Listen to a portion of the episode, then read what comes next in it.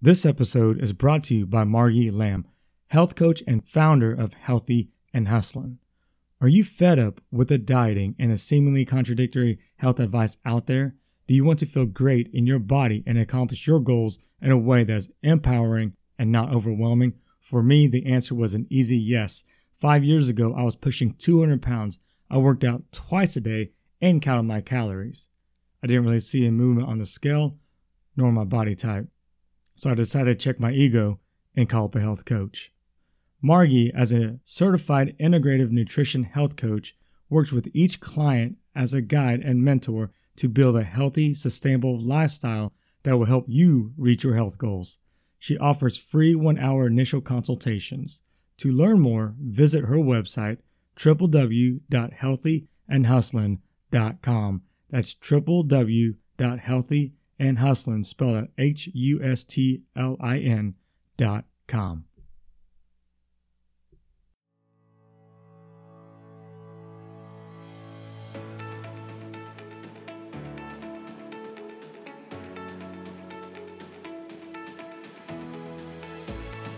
friendly, great presence, great awareness, compassionate, full passion, full of life.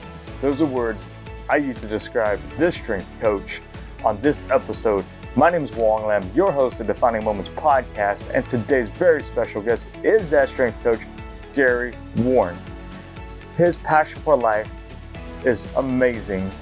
More importantly, when you hear his journey to where he is today, you'll get a better understanding of why he loves life, why he wants to help others, why he wants to keep giving back. Gary, your story is awesome. I'm so glad that we've come in contact with you. I look forward to this blossoming friendship, relationship with you, man. We're rooting you on. Let's go, Gary.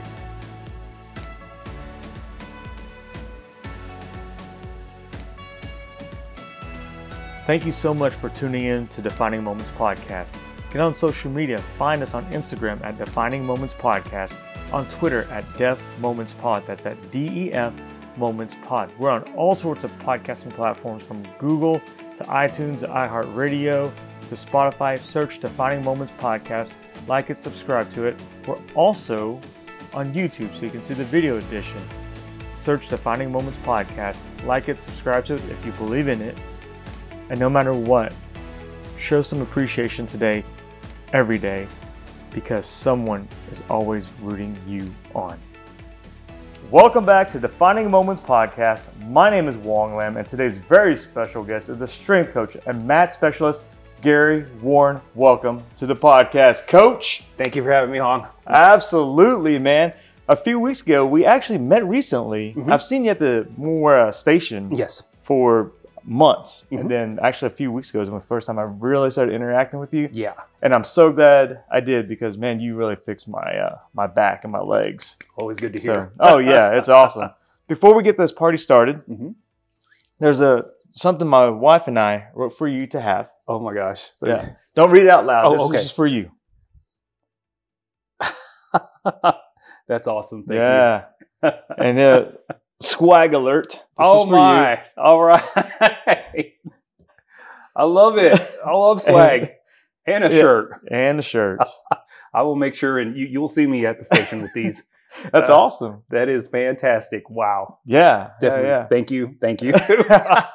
Our pleasure. Our- It's it's so exciting to have you on. How are you doing this morning? I'm doing great. Great. I'm an early riser, um, surprisingly. Surprising how time changes you. Yeah. And so, yeah, I was an early riser. So, just been getting a lot of um, planning for the upcoming week done, Mhm. and it just makes things go much smoother throughout the week. So, it's been a good, it's been a good early morning. Yeah. You you talk about planning. Are you a pretty structured person? Uh, I have been. I've Yeah. have. I've become that. Not so much when I was younger, and in some cases, in certain topics, Yeah. uh, uh, I, I no, I, I haven't been structured, but now I have. It's just you know, I, I heard that um, saying uh, sometimes you grow older, but not up. yeah. You know, that could be me in a certain couple of topics, and I think um, a variety of family members are happy that I finally got structured in almost everything. I like that. You you grow older, but you don't grow up. So what do you mean by you don't grow up? Um, maturity, Okay. maturity. You know, take care of business and in certain topics. You know, because uh, uh, something that I grew up with was really focused on um, training, Mm. um, getting to know the body. But if I could go back and change one thing when I was doing my learning in school, uh, business. I wish I would have Mm. known business a lot better before going out into the real world. It would have saved me quite a bit of uh, headaches. Yeah, I'm sure. I'm sure. When you when, when you talk about structuring your week out, how does your week normally look? It's, I don't think it's a nine to five because I've seen you up at the gym Right. at five o'clock in the morning. So talk to us about your week. Week is pretty much um, structured in that uh, I have a I took a little bit from athletics um, into the entrepreneurship world because uh, I'm I'm contract work, meaning that I'm not an employee of any kind uh, anywhere, and Yeah. so that in and of itself gives you motivated Uh, because you want to be able to basically get your message in addition to your services known through as many people as possible yeah. throughout the day. So I've become an early riser because at one time I was an employee over at the station. And because of that, I was able to interact with people and whatnot. So when I transitioned over to contractor, those are the people that I knew. And so I Mm. knew, okay, this would probably be what was called a warm market, and being able to tell people about my services. And they had known a little bit of what, I- what I did, but not necessarily fully known Yeah. and by being able to go to the, those people that I was already familiar with, I already had rapport. It was much easier to get them to come on the table or get them on the exercise equipment once it was known what it is that I do Yeah. um, outside of doing what was required of me at the station. yeah. So what is it that you do? Um, basically, exercise programming. And within that realm, there's a couple of uh, specialties, if you will. Mhm. Uh, first thing would be uh, muscle activation techniques, or MAT for short. Uh, what I do there is basically assess and treat what's called a muscular weakness. Okay. And for those of that don't know what a muscular weakness is, all that means is that the nervous system is not communicating as well as it could be with certain muscles, and that shows up in the assessment through a limited range of motion, provided that it's not anything from a genetic predisposition or something, meaning that um, one bone might be shorter than the other Mhm. um, on in the legs. Um, that would be the only thing that would be ruled out. But let's say everything's normal, um, whatever that may be, and the range of motion has been shortened. Now that's an indicator. Okay, that is the body in this particular technique's philosophy.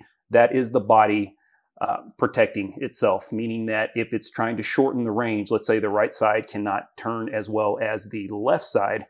that means the right side is protecting something.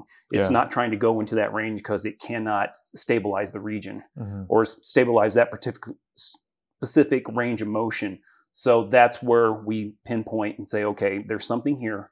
Uh, let's find out what it is. And what we do with our background is think of the, we go back and rehearse which muscles or remember which muscles actually provide that particular Yeah. range of motion and test them all. We Yeah. put them in the shortened position, ask somebody to hold that position. And if they cannot, then that tells us, okay, this needs to be treated. And we do it in two ways. Either one, um, rubbing. This is the thing that feels a little bit like massage, Mhm. um, but it's not massage. Right, right. so um, you rub where what's called an origin and insertion, or basically where the muscle starts and finishes. Uh-huh. Or you can do what's called an isometric contraction, which is you keep it in the shortest position and you literally have the person flex, but they do it lightly, which I find is a big challenge for anybody that came from an athletic background because Yeah. everybody wants to win. Yeah, and so yeah. that means overpowering. And so, no, it doesn't work that way. We actually need you to do this lightly Mhm. uh, to get this to work properly. Yeah. And that's essentially what that does. But for me, as a trainer and strength coach, what that does is provide me where the individual is weak at. And because there's a philosophy, you're only as strong as your weakest link. So Mm. if I find where that person is weakened at, that means we're going to stay away from certain exercises. Not to say that they can't do that in the future, but we need to work on a few things to get that strength back up yeah. and then progress to something that might be their ultimate goal or a bigger goal, uh, so on and so forth. But it, it's a safety measure. And what I like, it gives you the ability to create accurate or more accurate exercise programming for individuals. Wow. You you, you mentioned the uh, you're only as strong as your weakest link, Mhm. and I use that phrase when I coach, and I think that phrase is very true from even 40 years ago to present day. You Yeah. talk about being as strong as your weakest link. So when you talk to, let's say I'm your client, because I actually have been your client, right? You have, and and I'm still actually your client because I'm going to come back for more treatment. And my, you said I, I remember you talking about my left side was really flexible and my right side wasn't as flexible, and you brought that phrase up, and so. Mhm. I felt like you weren't going to quit until my right side was going to. that's be- ideal. Yeah. Now there's a couple of things that change the uh, eh, that change the um, dynamic. Yeah. Uh, if, for, for instance, um, um, a joint replacement, Mm, a knee's been replaced, a hip has been replaced, it's going to be apples and oranges because one one is what you were born with, one was artificial, Yeah. so the ranges are going to be different. So you you you operate that scenario a little bit differently. Right. But for most people who still have all their limbs intact and who have um, um, maybe not too many things that are that are bad, yes. To answer your question, yes, you you don't feel you don't feel good to a certain extent or satisfied would be a more accurate term yeah. until those ranges are pretty much almost even because that means something is still uh, going on Mhm. at least in my mind frame when i'm working on an individual so let's get that Um to me the equal range means uh, stability Right. so when we have st- when we have stability we have what's called mobility flexibility all that means is that uh, an individual can go about their business and, and do their movement without worrying that something's going to give out Yeah.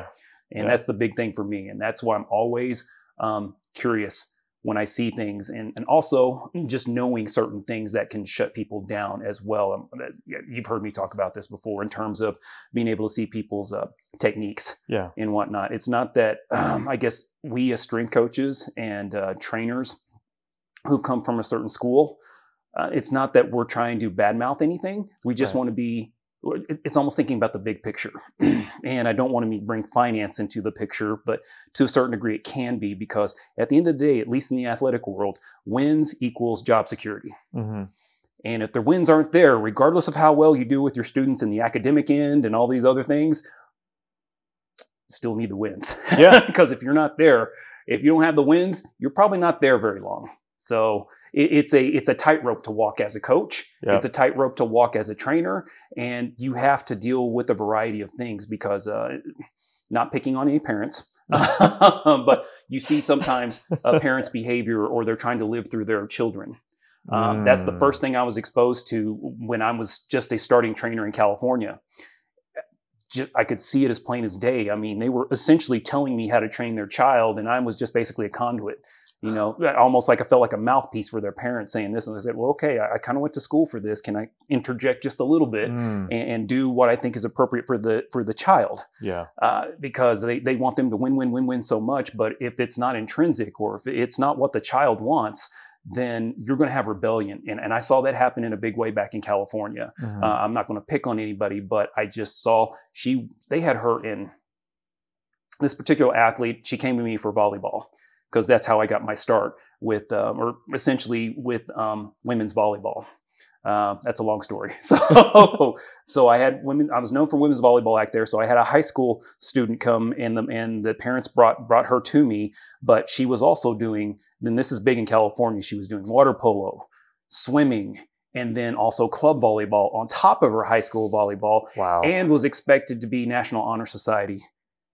Uh, that's a huge load for a 15, 16, 17, 18 year old. Mhm. And lo and behold, she got a nice scholarship to USC, but I think flunked out within the first or second year just out of rebellion. You, I mean, you were basically given freedom. So you got away from mom and dad, and just go wild. I've, I've seen that happen too many times when it's too restrictive at home Mm. and they're just like, oh, I finally have some freedom. And then they don't know what to do and they usually get in trouble. yeah. She had to transfer to a different university. Um, and she, she finished fine, but it was just that, you know, one moment of freedom where you're just, you're so constricted, you're just going to go, not necessarily buck wild, but yeah. you just focus on other things. Yeah. Because you've been focused for years just on the sport, the sport, the sport, Mhm. academics, academics, academics, where it almost feels like a chokehold and you just want to go experience different sensations.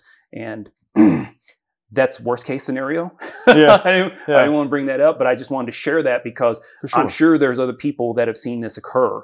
And so I try to look at the big picture, meaning that, okay, we want you to do well in sports, but I also want you to have your joints in Yeah. a good shape when you're in your 30s, 40s, and the way things are with health 50s, 60s, 70s, 80s, beyond. Yeah. And, and that can be done. and it just takes a little bit more time with the individual. So that's where I came up with a philosophy. and I'm also heavily influenced by uh, certain schools that I've gone to. Every body, as in structure, Mhm. is different and needs to be treated accordingly. yeah. And when you're in a sports or in a strength coach position, you have multiple kids to deal with at the same time. So it's a big of a juggling act. So, okay, I, I know I need to deal with this person as an individual, but we also need to work with them as a corporate structure, if you will, or as a Mhm. team, Yeah. um, because you don't want to lose the camaraderie. Because there's there's certain things in sports that you cannot replicate individually. Mhm. So it's a nice balance, and, and there's no real set playbook, so to speak, Right. on how to make that happen. You, just kind of work with your environment, and you kind of figure it out as you go to a certain extent. Yeah, absolutely. You, you talked about wins equals, uh, in a financial sense, wins equals um, financial gains. hmm And I agree. And I also want to point out that, I, and my thought is that, man, sometimes we expect to win too fast, too soon, and Mhm. it's all about that. Right. When in reality is you're working on my body Mhm. and feels great the first time. However, the second, third, fourth, the longevity of it is where we really start to win and consistently win. Right. And then you build that pipeline of clients, athletes, humans Right. into your world. And that's exactly the way you need to approach it. You just Mhm. can't, I call it unrealistic expectation. Yeah. And uh, to use something within this world, kind of in a micro perspective, let's use New Year's. New Year's resolution time. It's usually every January. I'm going to do it this year. I'm going to lose, you know, X amount of pounds, and I'm going to feel better, do better, do this, that, and that, that is fine. That is awesome. And when that person reads that that um, mindset, it's a fantastic thing. It's the execution most of the time that I Mm. see in my experience, and I've been doing this a little over 20 years now. That I see almost a um, living in the past scenario Ah, yeah. meaning that okay usually when people come in and work out and they don't want any help it's usually a default in decision making meaning that i'm going to go back to the time where i was in my best shape ever so that's usually either in high school sports or uh, college sports or Yeah. possibly just the college age you know Mhm. where they finally kind of got focused they had time at the university or wherever they may may have been and they really concentrate on working out don't have as many bills to pay no kids no family you know things like that it's much easier to do it back then and so and so um, what what occurs then you know it's like oh and plus our metabolisms are faster we recover Mhm. faster this, everything's faster back then and we have more range of motion so on and so forth so it's just easier when you're younger yeah. so what uh, essentially occurs is, you know, people are probably at their best shape at that time,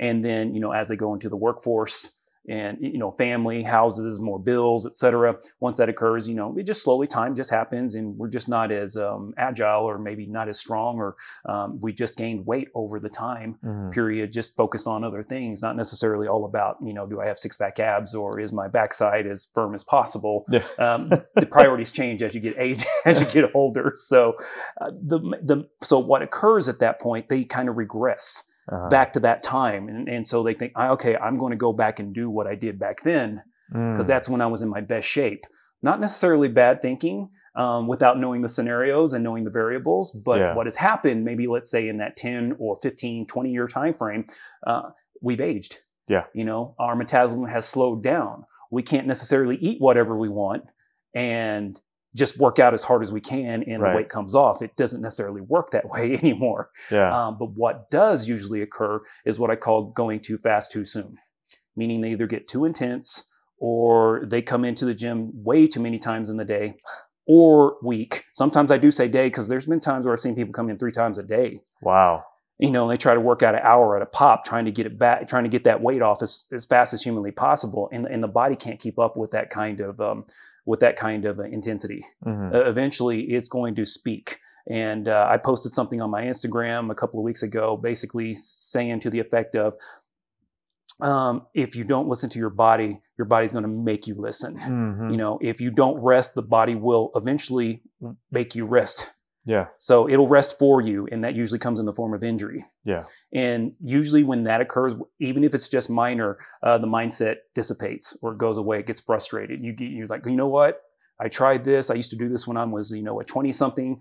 Uh, it's not working anymore. I give up. Yeah. You know, and it had nothing to do with the mindset. The mindset was great. It was just the execution of the plan. And the plan was that it wasn't done um, in the time frame because we want to get we want the microwave. In America, usually we have the microwave mentality. I Mhm. want it like that Yeah. and it doesn't happen that way sometimes for the Yeah. body it didn't take all that time it didn't take a microwave minute to gain the weight so it's not going to happen to lose the weight so it's Yeah. just a matter of coming back let's plan this um, we may have to deal with some weak links that are that weren't there when you were in your 20s or 30s or whatnot. Sure. and let's address those let's strengthen those and then progress. So it, what you may want in maybe a month might take six or a year. Hmm you know so that's that's what i had to deal with too when i had my own when i had my own situation happen in my um, mid 30s Yeah. so uh, i tried to do too much too soon and uh, and i took one of these uh, cleanser um, things over the counter Mm. sent me to the er um, twice in two weeks Wow. so yeah it wasn't a good thing so Wow. i ended up uh, with a perforated uh, small intestine or i don't know if it was my small or large they just uh, had to go do an mri and found out that they were perforated so i mean i wasn't too far away from something known as sepsis this is basically like your your um, small intestine or uh, one of your intestines whether it be small or large essentially uh, rips open and you're basically polluting or poisoning your own body at that point Man, it, it, it sounds like you're very passionate yeah about what you're doing as a as a strength coach and, and a mat specialist. So I'm just going to be honest: is what led you to be a strength coach and mat specialist? two I two feel like things. there's a passion there. It, there, there is. Well, when I was playing sports in high school, um, I was, I would say, a smart jock, so to speak. You know, did well, uh, was in national, um, the National Honor Society, Yeah, and I am a local. I, I went to Westmoore High, nice. so I was the reason why we call them smart jocks because it usually means you're big boned. Oh. big boy. Uh, no, I did play um, football, and back then I was an offensive lineman and was much heavier. Uh, lost the weight after my senior year, after my final year. Um, by the way, we're still part of the only team at Westmoore that made it to the state finals. It's kind of sad, but awesome at the same time. Uh, and that was in '91. Wow, I'm aging myself here. So, but after I was there at the time, I said, you know what? I don't think I'm going to play anymore. So I'm just going to lose the weight. And it's much easier to do when you're 17, Mhm. 18, and just got focused. And back then, I think I dropped maybe about 30 pounds Wow. and then um, maybe gained a little bit right before college, but then got really focused in college and uh, dropped it again. And uh, I think I got down, I went from 210 to about 160 at the end of my freshman year in college. My goodness. So I gotten really low, and so I slowly gained it back and kind of fluctuated throughout college. And uh, but when I graduated, that was when I was at my best. I could do laundry on my stomach. Um, I got really focused. Um, I got back up to I want to say 188, and it was just a lean 188, probably about eight percent body fat. So I looked the part, you could say, um, leaving the University of Oklahoma, and that's when I went to Los Angeles and um, became passionate out there and um, I stumbled into athletics by accident. Uh-huh. There was a unique situation at the um, at the University of Long Beach State or California State University Long Beach. I think that's the official name. So there was a actually a private gym within this structure that they play basketball in called the Walter Pyramid. And it's Mhm. literally a pyramid where they play at. It's really cool. um, so at this time at the university, they had a private club that people could anybody in it wasn't just for students anybody in the neighborhood could join yeah. so as i was there i could see the uh, floor that's where they played the basketball and volleyball games at and long story short uh, i approached the head coach at the time and said hey i came from a sports background i'm looking to train athletes would you be open to it and he was an innovative or i want to say uh, open-minded coach because uh, most aren't. In my Mm. experience, it's kind of beginner's luck. This was different. It wasn't one of the major college programs, if you will, in Yeah. terms of uh, um, budget. Yeah. So it's not a blue blood, if you will. I think that's the proper term. Yeah. Um, so, uh, but what I did find out is that I inherited a national championship team. Oh. and in women's volleyball, which was the Long Beach State. Back then, they were the 49ers or Lady 49ers.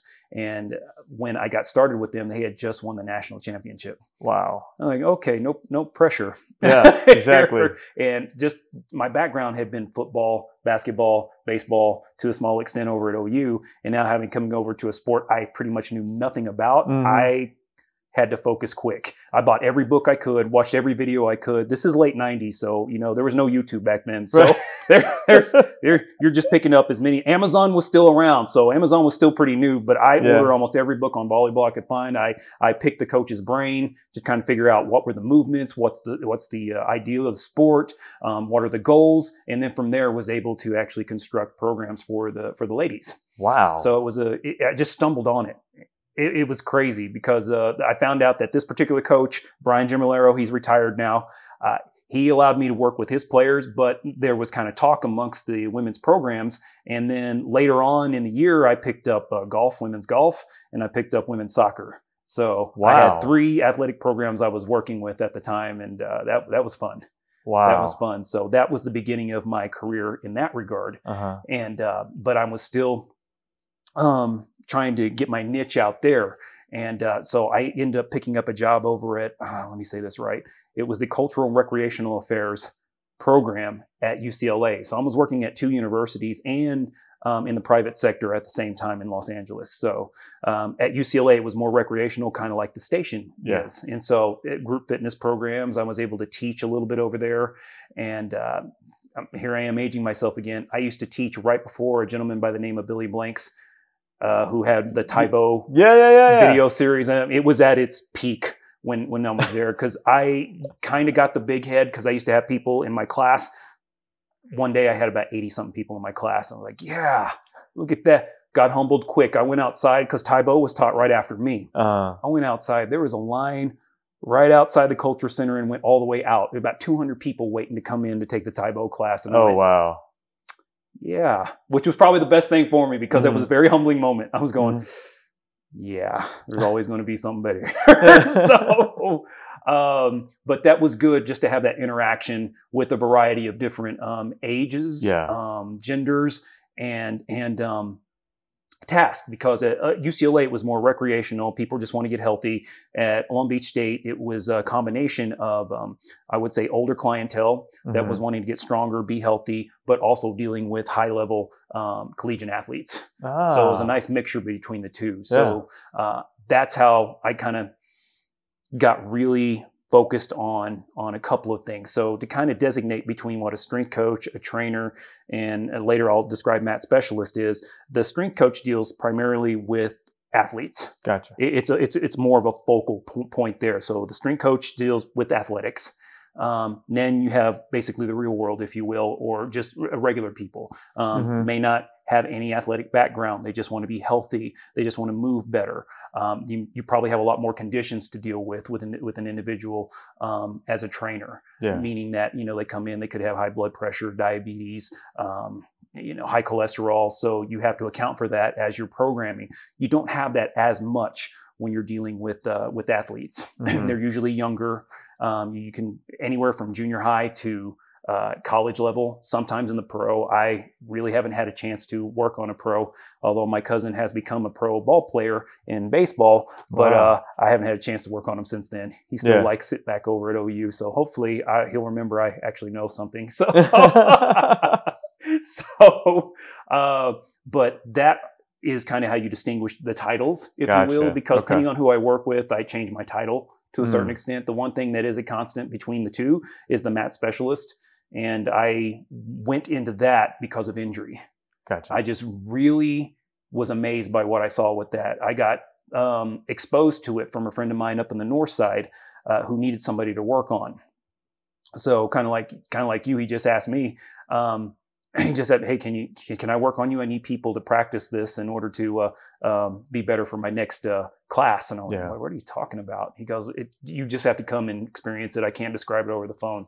So I went there and he worked on me, and I was blown away yeah. because I had uh, I got a real tight uh, um, shoulder most of the time on my left side, just due to injuries in the past.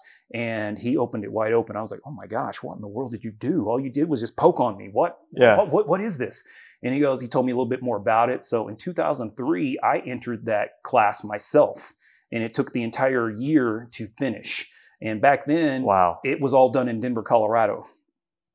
And I had to find my way to Denver eight times within the academic or within the um, the, the year of 2003, uh, which you did.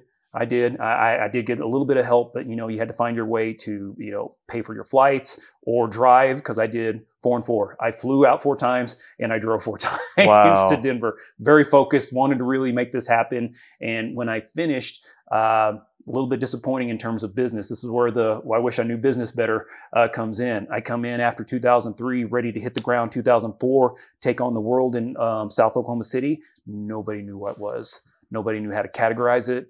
Nobody knew even how to put it in there.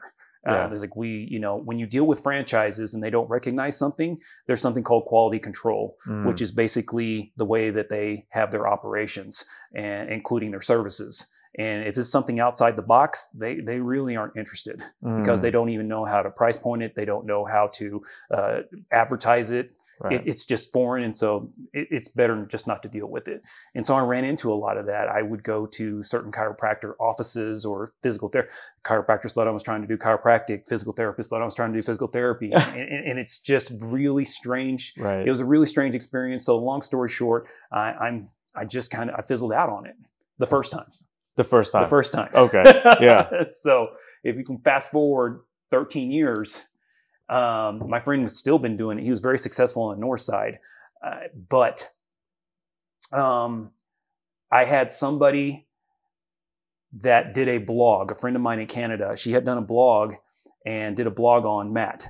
Uh, she had received a, um, a session in Toronto, Mhm. and I went, "Wait, I used to do that." And so I, I, I would write to her. I was like, "Who, who did? Where did you do this at?" And I actually contacted the studio or the the gym that Yeah. did it, and they, they introduced me to a guy by the name of Brad Thorpe, um, who was the owner of the gym. And his name is important here, and I'll tell you soon why as to why. Uh, he told me about his experiences with it, and he had gone through the course, and some of his trainers had gone through the course, and they had to fly from Toronto to Denver and do the same thing I did, Oh, wow. except uh, yeah, it, so it was much more expensive for them than it was for, for Exactly. me. And they had had some success with it, and and I said, hmm. And so I started researching it again. I went back to their website and I started to see that they had been covered by some pretty big name media outlets, uh, ESPN, uh, for working on Peyton Manning or Wow. Carson Palmer. And I went, okay, this, Yeah. this, okay, this is because it, the the gentleman that helped found this, or should I say, founded this, um, he created it for the most part via some of his time with the Utah Jazz, and then got a better offer t- for work at the Denver Bronco organization in Denver. Mm. And then, I, from what I understand, he had um, basically put this together in '99, and then started teaching it around 2001, 2002. And that was part of the 2003 class. Yeah. And so, but it had changed quite a bit since 2013 because it had continued to grow and and whatnot. But um, it, it turned into its own thing at that point. So you know, it sounds like a lot of things until you actually get on the table. But to kind of fast forward and come back to where I was going with um, the development, um, the main thing that I, I picked up from it is that this could really help individuals who had issues that weren't necessarily a um, um, a tear, like a ligament tear or a or um, a tendon tear. It- Mhm. People couldn't really describe exactly what was going on. So the best way to describe this, if it's a muscular issue, and the way I describe the muscular issue is if you're really tight, Mm. if one limb has more range than the other, Right. or you're chronically have these kinks or aches in, in a certain section all the time, that could potentially be a, um, um, a weakened muscle. Gotcha. Again, like I was saying before, just that the nervous system doesn't necessarily have the same connection like it should um, Mhm. or like it had prior. So let's address that. Yeah. Once that comes back, your range of motion should restore, your strength should, should improve, and now you're off to the races again. Yeah. And this comes in handy for anybody. It could be somebody who's just trying to stand or walk better, or it could be for an individual who is trying to get better at their sport, which is originally what this was designed for. Since uh, um, the gentleman by the name of Greg Roskopf was able to develop that, he developed that for uh, the uh, players that he was working on. wow. And, and so when he he started trying to work on a few uh, like the uh, players' wives and whatnot, hmm and then found out okay, this doesn't work as well in the general public. So I wonder why. You know, and very inquisitive individual, and and went on to uh, um, research that, and that's how he started to develop muscle activation techniques and and how it could be done for everybody. If it's just somebody trying to move better, hmm or somebody trying to get better at the sport, there's a big spectrum there Yeah. and this could be something for everyone. So as to what this is for, this is for anybody who's been basically cleared from exercise from either their physical therapist or their doctor, right. and they said, okay, you're ready, you're ready to go on and um, do more activity, but something's quite not right yet. This is where this can come in, yeah. you know, or if somebody who's very like a recreational athlete, you know, that might get banged up, and they might do, you know, long distance runs, or they might play rugby, or you know, something that's very intense Yeah. uh, um, this is where this can come in as well. Yeah. Or from somebody just might be too intense in the weight room, which is known to happen. Yeah. so yeah. That's true. you know, um, um, there's so many things I can go in in, in that world. So I, I won't just yet. But kind of where this um, happened, where this was relevant in Toronto, the more I talked to Brad. Um, the more I started to become interested in returning Mhm. because I said, well, okay, Sports Illustrated covered it. Um, it, it's it had been mentioned in O Magazine, which is Oprah Winfrey's magazine. So I said, maybe there's something still here. So I kind of thought about it a little bit more. And um, making a long story short, I took the jump. Yeah. I took the jump in 2016 and decided, you know what? I'm going to go ahead and try this again because they told me I needed to go through the program all over again since it had been, you know, at that time to about 10 years. Yep. 10, 10 to 13 years, something like that. So I said, okay. um, so uh, I did. And this time it was a little bit different because we went to a satellite school, and that's what helped me make the jump. Satellite school was in the Dallas area. Oh, so I could just drive to it rather than have to fly to Denver all the time. Yep. And at this time it was 10 weekends instead of eight. So I said, well, okay, I can. uh, It was the the game changer was just having to drive because it did make that much of a difference Yeah. between flying and and driving, and so it was short lived. To because from what I know, we were the last group that ever were able to have a satellite group. Mhm. Um, some changes happened, and it, it ended up in being for the good. yeah. So now it is an actual vocation now. So this is a, a MAT specialist is actually an actual it's it's a thing. Yeah. so it's it's its own entity now. It, it just happened. I want to say in December of last year. And now, if anybody were to go, I'm not trying to plug the university, but I have Oh, no yeah. choice. But it's a group in, and it's a school in Utah by the name of Broadview University uh, that helped create a both a associate's and, and um, bachelor's degree in muscle activation techniques. I was pretty impressed by the. Uh, I looked at it just to kind of get an idea if I Yeah. wanted to get another degree or not. Which I've had enough school. Yeah, That's yeah. where I'm at right now in my life. So, um, but what I liked about when I when I saw their curriculum for the bachelor's, there was a lot of business, a lot of business and business as related to healthcare Mm. and, and in the in the curriculum, I said, you know what, this is what I needed when I went to school. I would have been in such a better place, uh, just knowing the the finance end, in, in addition to the actual skill set. Yeah. So, um, so when I took that jump, I finished in 2017, and and it wasn't easy to to get back into the swing of things. Meaning that um, got done in 20. We started in late 2016, uh, got done by August of 2017. Went to go take my final in December of that year, and completely tanked it. I was awful. I, Wow. I, I mean, it is though that I didn't even study. Part of it was a lot of high anxiety, but it was a different type of testing Yeah. which I actually like in retrospect. And it was tougher than anything I ever took in college, which is very frightening to say. But it just the way it, it was just different. There was no Mhm. standardized test.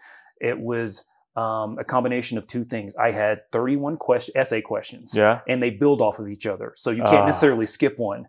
You Yeah. know, it's like here's your scenario A, um, explain, and it could be that short. You're just going, okay, Yeah. it's going to take uh, an hour just to just to finish. And on top of that, uh, you get to the next question based on your answer in number one. Yep. Here's scenario number two where you did. did, did. I was like, oh my goodness! And so it was very, very high pressure In uh, on my, and yeah, I mean, when I first saw the test, because what they do is they'll take you into a room, they give you a legal pad, and they give you a pen, They give you a copy of the questions and they just let you go. I mean, Wow. they uh, you have to turn in all your um, stuff, your uh, phone and all that. You know, so basically it's you, the pen, the paper, and and that's it for That's a it. while. I mean, you can go and take breaks, but uh, you know, it's because you, you it- it's basically there's no way to cheat. you Yeah. either know it or you don't. That's true. So Sounds like it. you're just you just uh, okay you know you say and they're not trying they're not trying to get you to write novels they just want to make sure that you know the concepts yeah. and so that part was was heavy enough as itself but then the second part too is the practical where you actually work on your instructor so your Mm. instructor is going to give you scenarios but um, I didn't necessarily have a scenario. They basically, you know, say go through your protocols, tell me what you see. So you Yeah. actually have to you have to state your thought process out Wow. which is very difficult because if you don't, and, unless what happened was when I um, failed the first time, I Mhm. started talking about it with people when I was, I was like, this is not for you, this is for me. I'm just trying to talk out what I'm thinking so I can do it in the test. And so to fast forward, it took till 2018 and I retested in uh, August. Oh man. And um, um, it was still tough. It's like, I would say I barely passed. Yeah. but I passed. But you did. I passed. I was so happy on that. One of the happier days in my life because it, it- it wasn't easy. Right. I had to really work for it. And that's kind of almost my prized possession at this point because I really had to study. I had to know it. It did not come easy. And, and now that I have it, I, I, I want to keep it. I so love it. there's uptake every every year, meaning that you have to do continuing ed to For keep sure. up your skills. A lot of things change. There's other levels to this, so I'm just a base level. Uh, in Oklahoma, that's not necessarily a big deal because there's only three of us. so man. and I'm the only one on the south side. So it's still a young profession, and I, I see it, it continuing to grow. And so what it does for me, it actually, like I was stating before, it helps me identify um, certain things on an individual, so it can allow me to program better for that individual and Yeah. progress them. When I say progress, it means okay, we're going to increase certain variables that pertain to uh, exercise, and we're, we're going to do it in a way where you should feel as though you've worked out, but Yeah. you don't feel like you can barely move Mm. because that's a telltale sign you've done too much, and that's basically a mild form of injury. And, Yeah. and I'm not in the injury business. yeah. Uh, um, uh, sounding like one of my um, teachers, uh, exercise should be the medicine, not the cause for it. Mm. And so um, I deal with a lot of different mindsets on that, but that, that's another topic. yeah. Well, speaking of medicine, earlier in the podcast, you were talking about a cleanse, Mm, and Yeah. it sounded like that almost put you away for a little bit. and it, it almost did. I mean, I got to the point where they were almost considering in the ER about doing emergency surgery. Uh, I was going to have to do what's called a resectioning, which basically they snip off the bad part of your colon Uh, and they reattach the good parts together. And then you have to wear a colostomy bag for a while. And it was some serious stuff. oh man, And that was extremely scary. And, and they basically told me, you're, you're going to have to make some changes here, or else you're not going to be around for much longer. Mm. Uh, and uh, that kind of scared me straight to a large degree. And as to what I was doing at the time, I was trying to be an entrepreneur even back then, but not having very much success with it. Uh, so I was stressed out all the time. So just the mental stress, and that that was, um, um, I would say, variable number one. The second one was I used to drink those uh, the energy drinks like crazy all the time. You know, it wasn't it wasn't, and I'm not.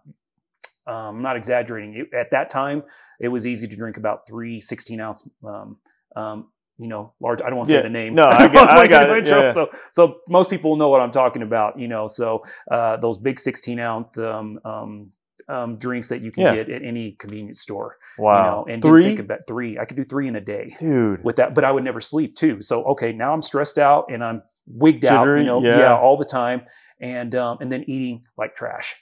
On top of that, you know, uh, um, basically you just ate whatever was there at the time, you know, like pastries. Just because you go into a convenience store, that's what's there in front of you. Okay, yeah, that looks good. Let's take that, that, that. And just because it was convenient and it was fast, didn't have to cook. So you know, just fill up and then go on. But the thing is, is that that didn't fill you up very well Yeah, and then you're hungry again and you grab the same junk literally and and, and yeah, it creates a thing. so i had gained i had gone from the 188 you know looking like uh, a trainer if you will Mhm. to a little over 300 in that time frame so i was Oh a little over goodness. 300 pounds at that time yeah so uh, d- all that was kind of the perfect storm because at that time i said you know i, I realized mentally that i needed to make a change but I was exactly like the people or the behavior that I described earlier. too fast, too soon, or too much, too soon. Yeah. Um, so I took this over the counter cleanse to kind of help kickstart me, and I just had a bad reaction to the ingredients that were in it, you know, and I kept I took it once and it really hurt my stomach once and and and I made the mistake of taking it a second day. And then it really tore me up and I was like, something's not right. And that's how I ended up in the ER.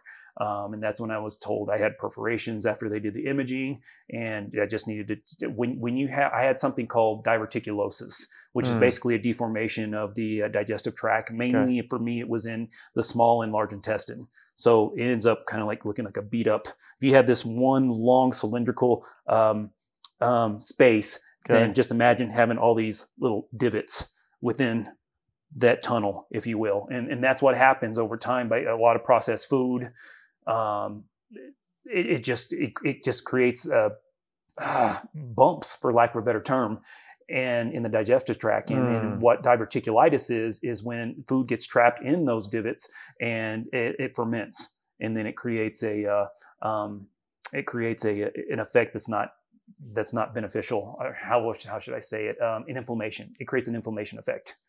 So yeah, it, it doesn't feel good at all. That's usually known as a flare and basically because it feels like inflammation or it's a lot of heat it's, just, it's, it's intense. Anything in the gut is very intense. And and and what happened with me by adding to it with that cleanser right. it irritated the lining of my intestines. And so it was literally um, perforation is basically tear. It's a micro tear. Yep. So we weren't too far away from having you know something. And you've got basically an hour. If that tear is open you've got an hour to make it to the surgery because it's toxic. Table. yes because you're literally poisoning yourself right. at that point. So yeah. yeah. that's when I knew I needed to change. Dude. I needed to change some things. So um, at that point, I, it took about I want to say two years, and I refocused, and I got from a little over 300 to uh, 185. Wow. At that point, um, I wish I was still at 185 right now. I'm trying to get back there, yeah, but yeah. you know, life happens, and so I took another. Just to give you a quick, quick uh, update you know maybe three years ago i decided to take the jump into entrepreneurship again and it's got its ups and downs so i ended up because i want people to know this. Yeah. Because i don't want to say it's like oh i got to 185 and life was great from that point forward. No i had some ups and downs in business when i started to try to go for it again and uh, slowly you know i would say probably average about 10 pounds of gain um, a year Mm. And so ended up gaining about 30 pounds. And so looking to take that back off, but it's an up and down thing. So I don't want people to think that once you have it off, it's going to stay that way. You still have to stay focused on your habits, even more so when you're older. Yeah. Um, the more it's a habit, the more you're going to stick with it. and the better you're going to be. Yeah. So, uh, um, so I have to preach to myself, so to speak. yeah, on, on that you. stuff. Practice what you preach if you will. But um, certain things you have to balance yep. as you get older. So uh, I'm, I'm getting back there, but I know for me that'll be an a, even a better selling point. To yeah. be honest, as I as I um, go through this particular part of my journey, but I just want people to know that uh, I kept most of it off. You yeah, know, I, I lost over 100 pounds, and so I kept the majority of it off. That's awesome, man. You know, I'm nowhere near 250 because uh, I was happy at 250 at one time. Yeah, you know, because I had lost about 60 pounds at that point. So it's amazing. Yeah, and so and it does have a great effect. Yeah. In terms of um, um, your body, you don't feel you feel completely different. Um, oh yeah, when that occurs. So or your mindset oh, changes. Oh yeah, it absolutely does. And and for me, just being a trainer at one time, it was a heavy psychological um, um, weight because yeah. you know you, it was like I could do laundry in my stomach at one point, and now I'm this what happened you know you kind of snap out of it and and and then once you you know get back to uh, a healthy place um, because being ripped doesn't necessarily be being healthy either true so, that's a great um, point that's um but i never used any, any kind of uh, i want to say um, uh, steroids or anything of that nature yeah. to get where i was you know just good old-fashioned hard work the one thing i say that i do regret that i ever did was all the energy drinks if i mm. go back mm. and change one thing that would be it. I wish I never would have picked up uh, any of those pills or um, drinks. Just wish I would have stayed away from it completely. Wow. That's the one thing I do regret because that was basically uh, both times that I've had incidents. Um, that was the catalyst, if you will. So I, I, you know, if I ever am privileged enough to have kids, I will never let them drink it around me or take a pill or, or something period. like that. No, no, that's off the table, so to speak. I I'm that Adam because I know what happened to me and I don't yeah. want to see it happen to them. What about coffee? coffee is is fine. Well, I wouldn't necessarily say that for kids, but I mean, well, for coffee, yeah, yeah. yeah. I mean, and replacement. there is a group out there that I like to uh, tell clients about called the International Sports uh, International Society of Sports. Um, I said it wrong. It's ISSA for short. I will get this right this time. The International Society um, for Sports Nutrition, ISSN. Oh, okay. Sorry, I said ISSA, ISSN. Gotcha. International Society for Sports Nutrition, and they are comprised of um, either nutritionists and or registered dietitians and nutritional researchers. That's all they do all day long is they research everything as it relates to nutrition. And so I will listen to them and I look at the studies and see what happens. From them, I know there's five things that they recommend in terms of supplements. And I would say three, if you have high blood pressure, you need to stay away from. Um, creatine, proven to be yeah. basically the most effective, but um, there was really no issues with it. Um, protein or protein powder if you don't have access to protein, because I remember somebody saying, "Well, what if branched chain amino acids are going to be good?" Well, if you have if you have access to quality protein, you don't need that. I mean, that's what they say. Yeah. Um, and then the other ones that kind of pertain to caffeine, you know, as long as it's not overdone. Um, some people, again, depending on their blood pressure, but the norm is anywhere from one to three cups with, within the day, eight ounces. So, um, uh, one is called beta alanine, but that that's another one. You know, if you have high blood pressure, you probably want to stay away from Gotcha. from that. And another one's called HMB, which you can usually find in butter. I mean, so if you do butter, then you're probably going to have HMB. So it's it's it's it's fairly easy to find. Man, I I do grass fed butter. With my coffee. There you go. It's really good. So And those are the five things that they said. Okay. Otherwise, you know, um, branch chain amino acids or essential amino acids, they have their place for people who are fasting or whatnot. yeah, You know, or like or intermittent fasting or people who just fast for days. You know, like this comes in handy for Ramadan for people who do that. Mhm. um, you know, you can still keep the, um, you can still try to retain your your muscle uh, by uh, sipping on them, Oh, you know, man. throughout the day or something like that. So that's why I know people who do that. Um, I know a person who does intermittent fasting in Toronto. Got a lot of friends in Canada. If you haven't figured that out, Yeah. so uh, they, I have one in particular. She doesn't like to eat until nighttime. So Yeah. she'll just go all, all day doing her business, and I think around anywhere from like seven to eleven, that's when she eats. man, It's crazy. I stop at just- eight o'clock at night, Yeah. and then I eat around one o'clock in the afternoon to eight, and that's my window from one to eight is my eating period. Okay. okay. Intermittent fasting. Everybody's a little bit different. It's, Yeah. and, and that's what I do like about the ISSN because yeah, they researched all of that. that's cool. And this is what they say. This is what we've concluded by our studies, and Hmm. they do something um, called a meta-analysis, yeah, which basically is looking at a variety of studies within the same topic. wow. And this is what they found, you know, by compiling all the results from all these different uh, re, uh, studies on the same topic, and this is what we've been able to conclude Mm, and nothing's ever definitive, so to speak. Uh, Yeah. And I mean, basically, the research as we know it now states this. Yeah. So this is our statement at this time. It could change as more research comes in and more data comes in, and perhaps um, it can change our mind. So it's always fluid Yeah. to a large degree. But there's some things that have been very steady throughout that. So I recommend anybody if they really want to know about the variety of different um, subject matters that you see on social media quite a bit mhm. um, go to them go check them out because there's really no agenda with them they just this is what the research states and this is what we're putting out and it's you know you can take the information as you will and take action as you will Gotcha. with it so i, I really um, like those guys because they're Okay. pretty much independent Yeah. and so that comes in handy when you're dealing with people that are asking a lot of questions on the nutrition end yeah, because I can only do in, in my scope of practice, I can only do only so much. You know, I'm not a registered dietitian, but everybody comes to you as a trainer Yeah. uh, to to ask you about things and like, For what sure. about this, this, and this? And I'm like, okay, this is what the guidelines are. And we can even figure out your macros or you know the calories and where they're coming from in terms of sources, protein, fats, and uh, carbohydrates. Uh, this is what we can do here, and this is what you can. So you can help uh, keep per- a person accountable yeah, and keep within that. But if it gets too deep, like if it's a person who's diabetic or has a thyroid issue or something like that, you have to delegate that over to the registered dietitian. Right. That that's their realm. that's fair. Um, for, for a trainer, all you're basically doing is you, you you know how to keep them accountable. You look at the numbers and you make sure that they're hitting the numbers or making sure that they're documenting. And, and that documenting is not for everyone. yeah, when it comes to that. You get some people who get so obsessive compulsive that now that becomes a stressor. And we're trying to get away from negative stressors. So that's when you do other techniques, possibly just going into uh, portion size, Mm. something like that. Let's focus on portion size. Let's not talk about calories because calories make you stress out and that creates bad things. And so we're just not even going to talk about calories Gotcha. anymore. So let's focus on um, the, the the sample size. I'm sorry, not sample size, but the um, portion size.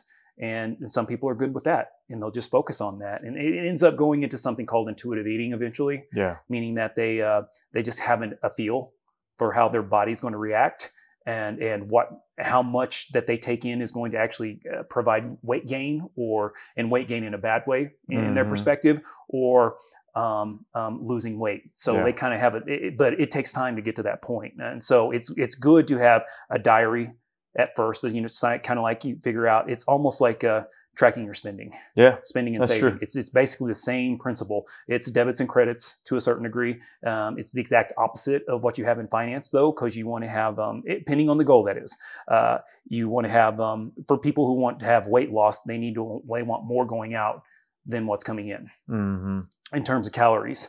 So if they consistently do that, that's where the weight gain. I mean, sorry, that's where the weight loss will occur. Yeah.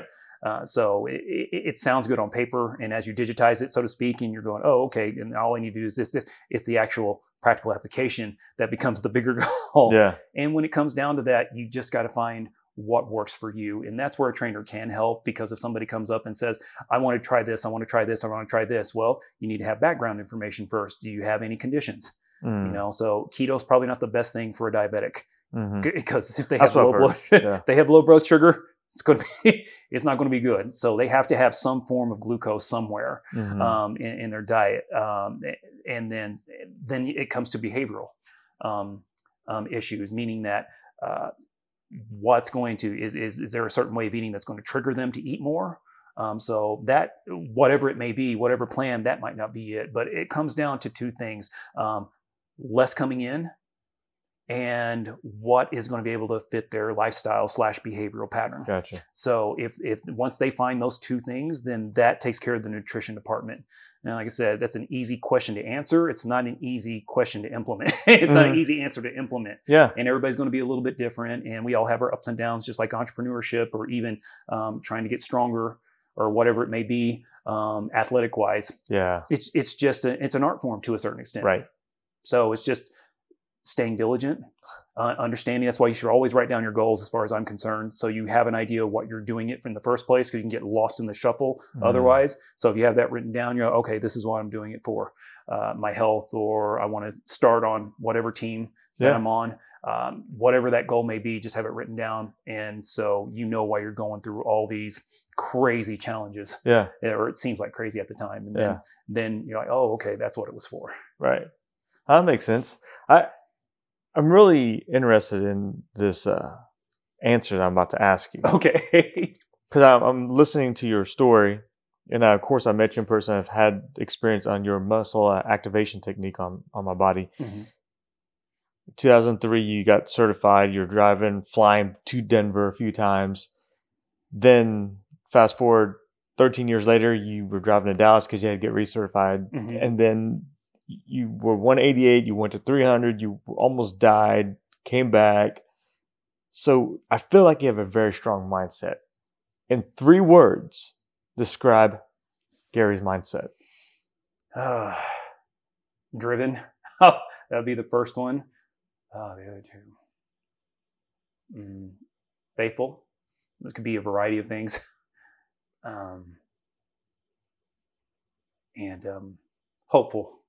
Love hopeful. Always try to think about the best. Mm. You know, you try to take uh, any kind of challenge that have come in your way and try to look at the positive and, and just believe that something good is going to happen from the situation, whatever the situation may be. Yeah. Uh, I think you have to go that route. Otherwise, you can go in a dark place real fast. yeah And uh, I've done that a couple of times in my lifetime, and I don't want to necessarily revisit that. So mindset, I think, is is is very important, Mhm. and and um, and whatever your goal is, whether that love be you know athletic or otherwise. yeah yeah what are a couple questions that you wish people would ask you but no one ever asked gary Oh, oh this, this pertains to the gym, the fitness floor. okay Um, how can I do this properly? That would be the number one question. If they knew what I did, if they knew my background, and right now I do understand that I don't necessarily look the part. I'm not like you know, I'm not the Sylvester Stallone type or whoever the person with six pack abs is right now, Jason Statham, let's say. Uh, if you don't look like him, you don't know what you're doing. So, so anyway, I wish more people would ask you know that question um, because I love to teach in that regard because there are three things out there or three subject matters that make up training. And I'm just going to generalize it with um, anatomy, basically, you, you know, your bones, muscles, and whatnot. Uh, physiology, the different systems, so circulatory, endocrine, all that fun stuff. Uh, and the one that's abstract, uh, physics. Physics is Mm. the missing link as far as I'm concerned because it wasn't taught a lot in my formal training Gotcha. through the university, but it is that it, it's equally as important as the other two. Gotcha. So I'm not saying one's more important than the other; they're all equally as important. Mhm. And what I see uh, at the at the gym quite a bit, or anywhere that I go, even on social media, is not necessarily the, the greatest choices in in doing um, exercise technique, and possibly because they don't know. Yeah. And a lot of these people come from athletic backgrounds. So, you know, and some of that could have been just pure talent when they were younger, and you know, you just overpower. Mm. And then as you get older, you can't overpower because time has taken its toll on the joints. Yeah. And so now we need to learn how to do it in accordance to where we are now with our health. Mm. And and that's the biggest thing for me. I wish people would ask me that so I could sit down and say, okay, I, let's what, what's the goal? You know, what's what's the goal of this exercise? Sounding like a, a the um the course I keep mentioning, uh, but I'll tell the name. It's called the Resistance Training Specialist Program in Oklahoma City. It's it's world renowned.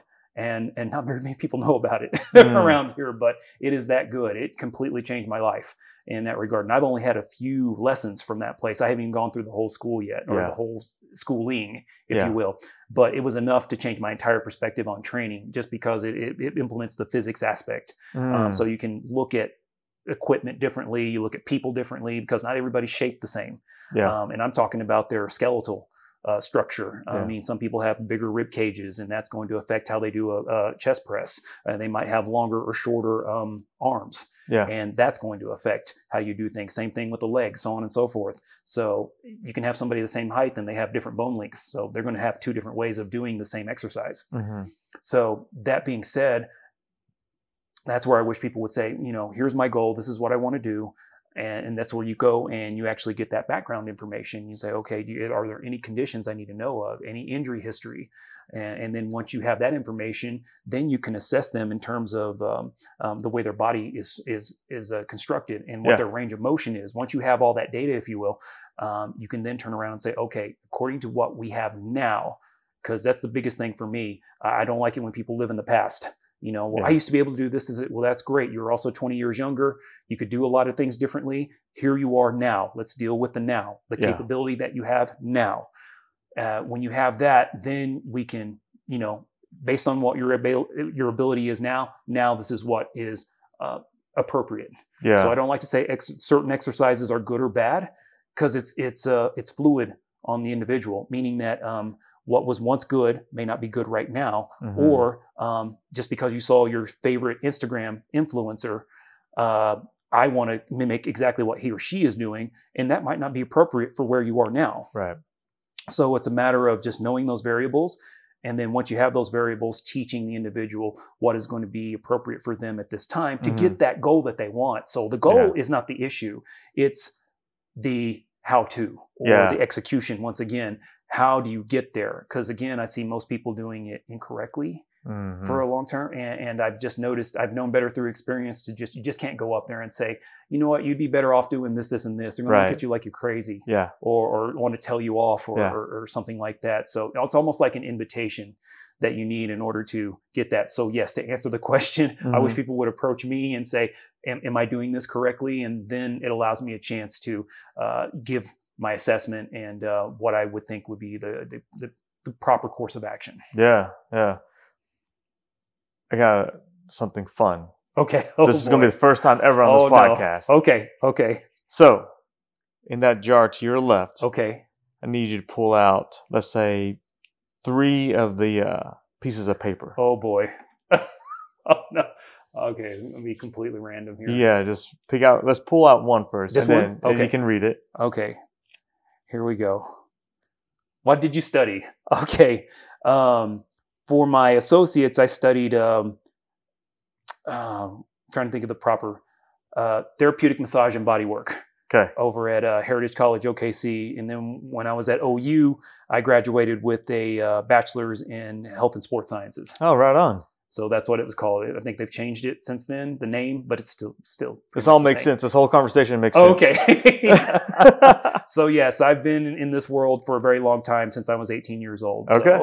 yeah, I've right. pretty much breathed it since then. That's awesome. Let's pull another one out. Another one out. Yeah. Okay. Oh man. This is awesome because I don't know what questions there are. Oh my gosh. Okay, let's see. Let's see. Oh, it's long. Okay. If you could have picked your own name, what would it be? I, oh my gosh. I can't see myself. Um, I, I wouldn't change it because I, I wouldn't know what to change it. Yeah, I What's would your just middle keep name? it Augustine. Okay. So yeah, I did go by that in L.A. when I lived in Los Angeles. That's what I went. You know, it's like you want a new start, things like that. So I like it. then when I came back to Oklahoma, um, I just went by both because I had people call me both, and I was like, you know what? Call me whatever you want. Just don't cuss. Just don't cuss me out. Call me what you want. Just don't call me maybe. yeah, there, you- there you go. oh my. So one more. Yeah. All right. Let's see. This. Oh my god. This is fun. This is fun. let's see. All right. Here we go. What talent do you wish you had? That's easy. That's easy. I wish I could play guitar. Ooh. I really wish I could have. I, I'm very influenced by bands and uh, um, um, just somewhat jealous to a certain degree. Yeah, The yeah. is like, oh my gosh, why? How? Why didn't I think of that when I was younger to try to Oh, learn how to play those things? So yeah, I I I love to play guitar if I could. Man, well, that leads to my a question I was thinking about. When was the last time you challenged yourself with doing something you've never done before? What was the outcome? um, the OKC Memorial Marathon. Ooh, Did I never did a marathon before, and that was in 2015. wow. and I decided, you know what, that, that was a bucket list thing. Basically, I said, you know, I've never done a marathon. I've done a couple of uh, half Yeah. half marathons, but let let's see what the the the big boy was like. And uh, I uh, trained for about four and a half months for it, and uh, wish I had more time. Yeah. And uh, I did I did finish. Good. I did finish. Um, I was able to run. I want to say 20 miles um, on you know because I had never gone. It was very challenging psychologically because once I got past 13.1, I had never gone that far before. So every, all bets were off at that point. I'm like, okay, this is all uncharted territory. Am I even going to make it? Mm. and I made it to the 20th mile as far as continuously running. And then I pretty much it was a combination of uh, jog walk uh, to get to the finish line. And Yeah. uh, I could hear the crowd in um, downtown. Uh, and when that started, you, you find that you have a little bit more energy. Oh, and sure. uh, so I did finish strong. awesome. Um, uh, I missed, I missed, uh, I misgauged my um, my uh, kick, if you will. That's where you basically try to sprint at the end, and because the way that the the um, it's over at a what's it called um, uh, Automobile Alley, yeah. I want to say. So they have wide gates at first, and then it goes inward and Okay. forward, and that's where I thought it finished.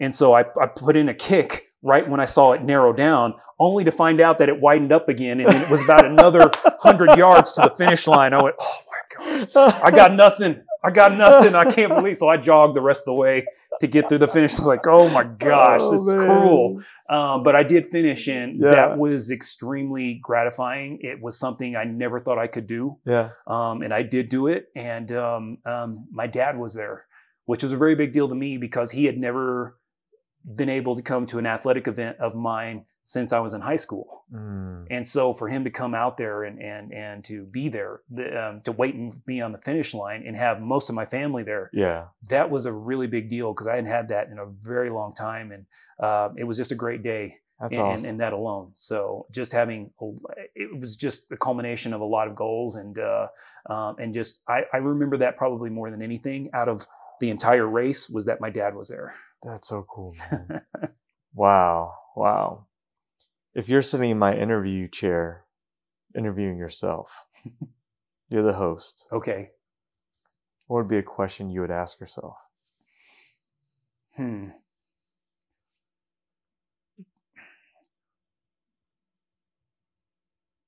What would you what would you advise kids that might want to do what you do? What path would you say they would take? What's your answer?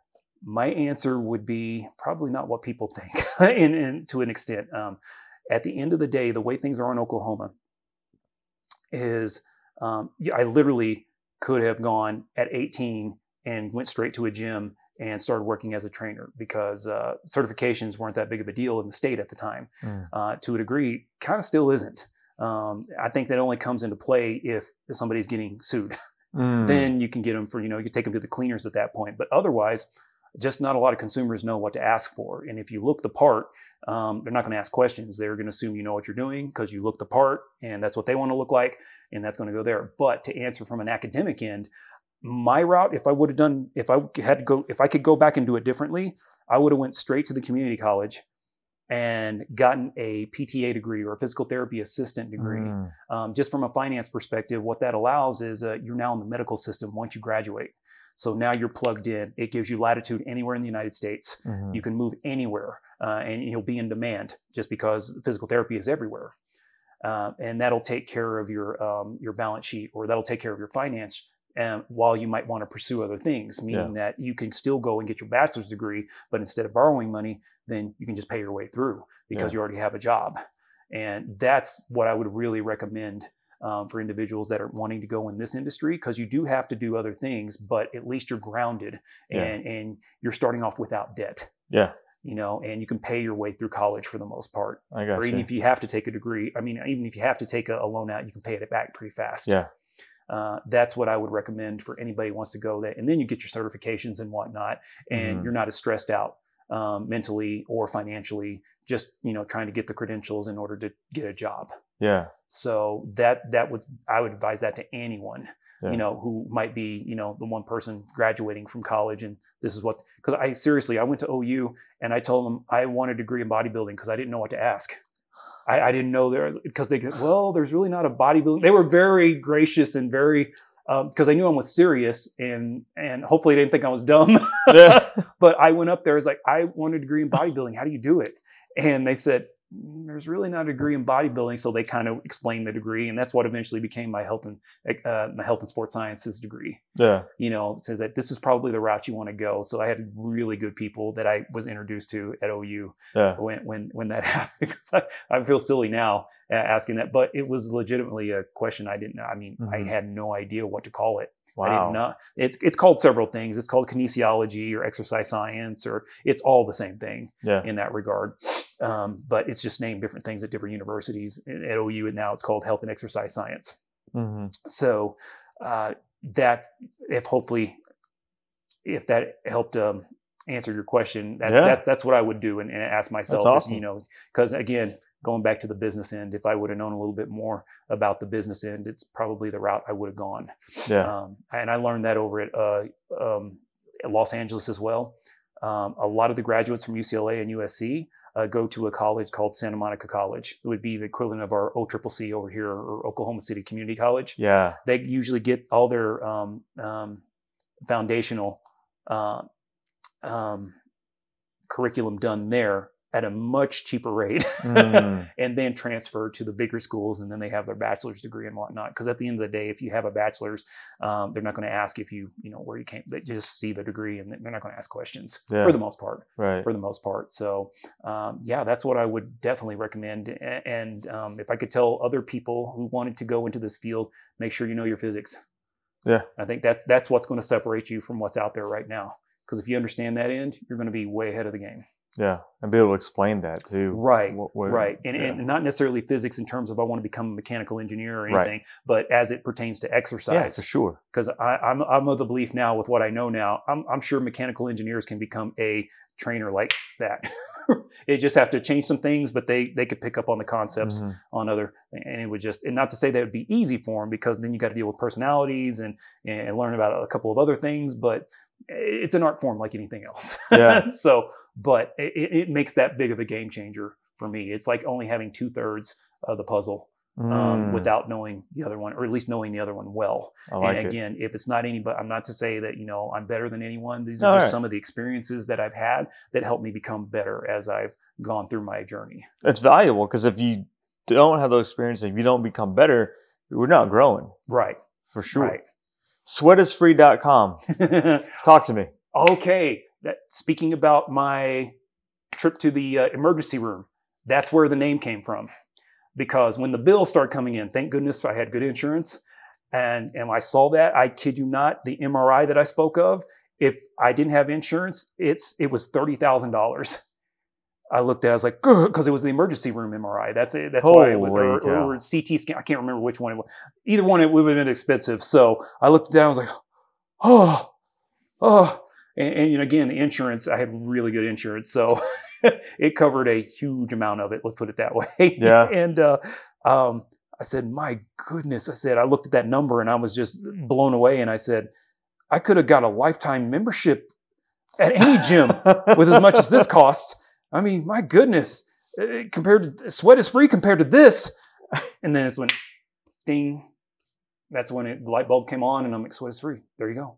Right there. And that's what I use as my, I use my ER journey, if you will, to, and that's how it explains the Mhm. name of the wellness service that I do now. Um, is that compared to the medical bills? And I used to have a slogan that said, sweat is free, medical bills aren't, get moving. Mm. So I, after some playing with that, it kind of came off a little demonstrative. So I changed it up a little bit. But that's what that's what I originally used that motto for, or I usually use "sweat is free" in in my uh, mantra, if you will, in, in that. And it's like, uh, okay, people were kind of turned off by it. Some people, and I was like, okay, well, you're not going to please everyone, but at the same time, it was a larger amount of people than I thought it was. So Yeah. I decided to soften the soften the um, the second the part uh, of it. yeah the uh, the message a little bit. So Yeah. but the whole principle was still the same. You know, it's like you know, it's uh, prevention is going to be cheaper than reaction.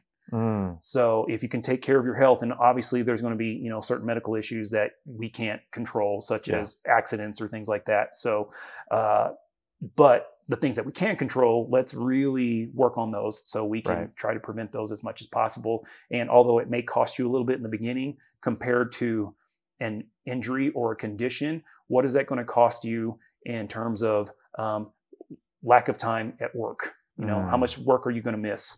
How is that going to affect you mentally? Uh, how is that going to affect your family?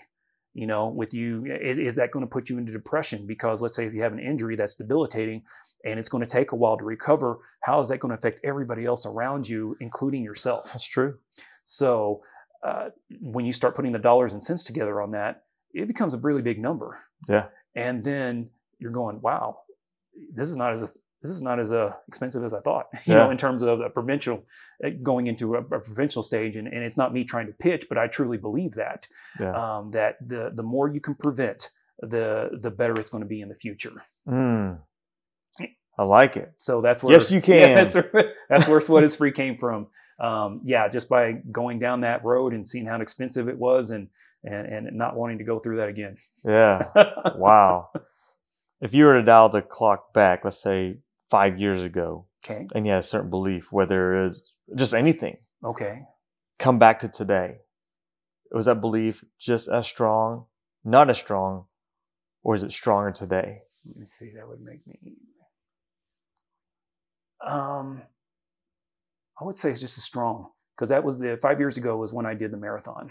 Gotcha. And so just the focus, the focus it took Mm. to to finish that, and the uh, the feeling of accomplishment yeah. that that it was at the end, I would say it it, it made you think that you could take on the world to a certain extent with Yeah. other goals, just because it seemed so impossible at the time, and then to actually create that into a reality made you say, okay, you can do this, Yeah. whatever the the goal may be. If you will focus yourself and be diligent in your work, applying to that goal, you can make this happen Mm. and that's that has stayed with me. And I might have kind of wavered a few years, Yeah. because you know uh, the waves get a little big in certain situations. But um, but when you refocus and go back and look, I like to call those landmarks. Mhm. Um, I should have sent you the picture of what I created from my running bibs, but I have um, um, these letters about yay yay um, and it says action. Uh, I I bought action, Mm. and um, I actually put my bibs all around them. um, around the letters. And so uh, I don't have it hanging up right now, but I used to have it hanging up where I worked at a couple of years ago. And it helped me as a reminder of you can accomplish things if Yeah. you really focus your mind. Ooh, I love it. So that really helps me more than the medals. It just kind of reminds me because it's not only because a lot of these races I did were not in Oklahoma, Yeah. so you had to find the finance to get there. Yeah. so Uh, that's true. it's just that they, they remind me of personal stories. Yeah. Uh, all those things like okay, I was in Las Vegas, or I was in Arizona, I was in LA, or Yeah. something like that, and it took this, this, this outside of just the physical work just to get to that yeah. place. So it, there's just stories of um, where I've been and how I succeeded in that particular moment, and uh, that can happen again if. I use the same um, strategy that I used back then. That's that's awesome. You- were talking about waves, and it, it brought me back to when I learned how to surf in Dana Point, Nice. California. Very nice. And I was trying to catch every wave in. It was like six hours on the beach, just just training, and then finally you get out in the ocean. You just want to catch every wave. right. And as you go through these life experiences, it's- not about catching every wave. It's just catching that one wave Mhm. that takes you into that sunset or that takes you into that shore that you can ride and enjoy it. Exactly. Man, Yeah. profound, dude. It's, it's nice. It's very nice. wow. And this is, I just feel a different stage going on right now. yeah, Um, I still like to do the running, but just other things are prioritized right now. Um, um, I do miss it, but I just know I'm in a place where I need to focus on other things. And part of that being becoming established, you know, and finally in one city, because for a time, that 13 year period, it's kind of a traveler. You know, I kind of bounced around different cities. Right. And so now I got to I got to grow roots eventually. I'm not getting any younger. Mhm. so uh, coming back home just allowed for that, and Yeah. and um, now I'm at more. I have the opportunity to really focus here and uh, try to serve as many people as I can and, and Yeah. help as many people as I can at the end of the day. dude. Tell our listeners and our viewers how great Moore, Oklahoma is. It is amazing. It's a bustling metropolis. Um, it still has that small town feel to it, but it's on the outskirts of Oklahoma City. Uh, if you like a family atmosphere, eh, but yet still want to have fun, you can still do that here. Yeah, and I think that's the best of both worlds. And eh, you, you can't beat. I, I used to live in LA, so I know what the cost of living was out there, Mhm. and I think that's one of the biggest things that keeps me here is Yeah. the cost of living and just the atmosphere. yeah, The atmosphere is great, and if you like athletics, you'll really like it here because it's you know just because of OU and yeah, um, the the culture around uh, either the OKC Thunder or the Sooners in football that keeps you know it, that's just part of the culture. It's a Yeah. sports driven it's a sports driven culture. So if you Man. like sports, you'll definitely love it around here. God, see, 2020, he's not running for president, but he lives in Moore. and He loves it. it's not a bad place, guys. It's not a bad place at all. this is awesome. Gotta love man. it.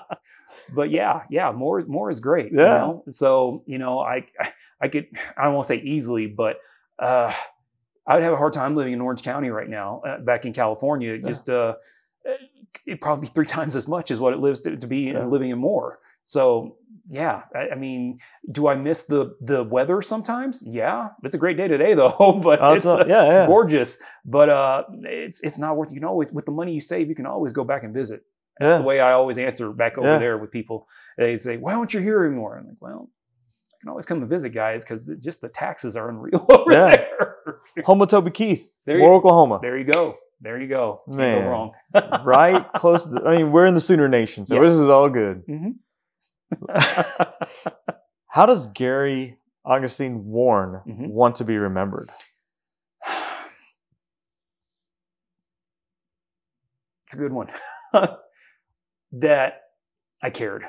I think that's the biggest thing for me is that I want people to know that I did care. Maybe when it seemed like I didn't at the time, or I was being maybe uh, not necessarily aggressive, but maybe um, um, passionate to a point. Yeah. That that it just seemed a little overbearing, which can happen at times. I understand. I've gotten better as I aged, uh, but I, I want people to understand that it was for the the, the big picture. You know, Yeah. this is how we get better. You know, this is how to keep longevity, and this is why I'm really strong on certain stances. Um, usually, when it does in the weight exercise technique being the main one, because again, exercise can hurt or help you. Um, I want to be known for a person that was trying to help people in, in that regard or in what my field of expertise Yeah. and, and that's what I hope I, I go away as. Yeah. You know, whenever I do retire, so to speak, uh, that people will remember that. And it's like, okay, he was really into this, and he really helped a lot of people um, either see that or execute that, so they could increase their lives and not only their life but their quality of life on top of that. Yeah. Man, I love it. I I enjoy your company. I enjoy our conversations. I enjoy your, your therapy, your your personality. Thank you. On when you're in the gym, when you're on Twitter, when we're just texting. Right. I really do. It, it's. I mean, you're a good dude, and no matter if you move out of Moore, wherever you go, I feel like your attitude and attention to detail is going to be infectious No, on thanks. your community, and that's what our world needs. And the station's very excited and very fortunate to have you. Thank you. And so my my wife told me about you when you first helped her with I think it was her knee, and she's like, "Man, she, he just fixed me." I was like, "Wow!" and she I mean, yeah. And I was like, to describe. so then I was like, "Okay, let's put this guy to the test." Okay. And that's what exactly what happened to me too. I was like, "Okay, well then uh, this is amazing. Let's talk about this on the podcast." gotcha. Okay. this is great, man. Thank you. This Thank is you. great. Uh, it- absolutely. Yeah. Two more questions. Okay, let's go. The uh, how do people get in touch with you? Okay. Um, they can get in touch with me on any of my socials. Sweat is free on all of them. So you name it, yeah, I'm there. And it's- Sweat is free, all one word. Yes. mhm. On Twitter and on Instagram, Yes. Facebook. Probably not Tumblr. I don't, I'm not a Tumblr person, so or Reddit. So those are the Yeah. only two. But the main, I would call them the main socials. What about So, Tinder? Uh, No, wow. He's not on Tinder. Are, are you on Tinder? Curveball. No, no. Okay. not on Tinder. Don't swing at that curveball. oh my gosh. I'm ready for that. Oh my goodness. That was awesome. oh gosh. Uh, um, I, I, oh, I do have a website. Hang on. I'm trying to remember how they get a hold of me.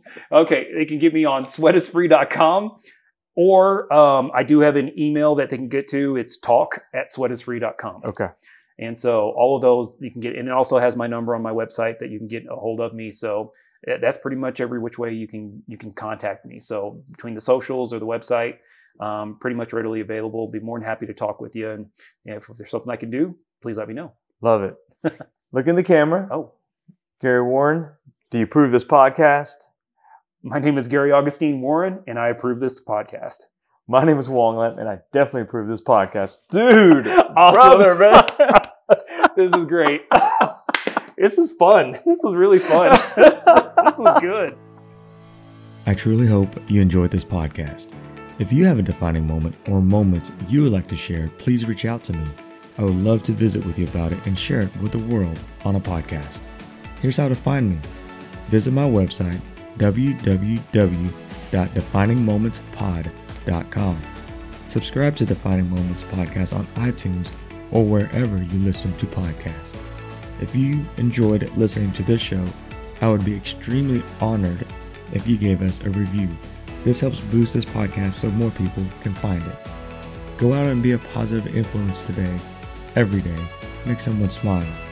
My name is Wong Lam, and I approve this podcast.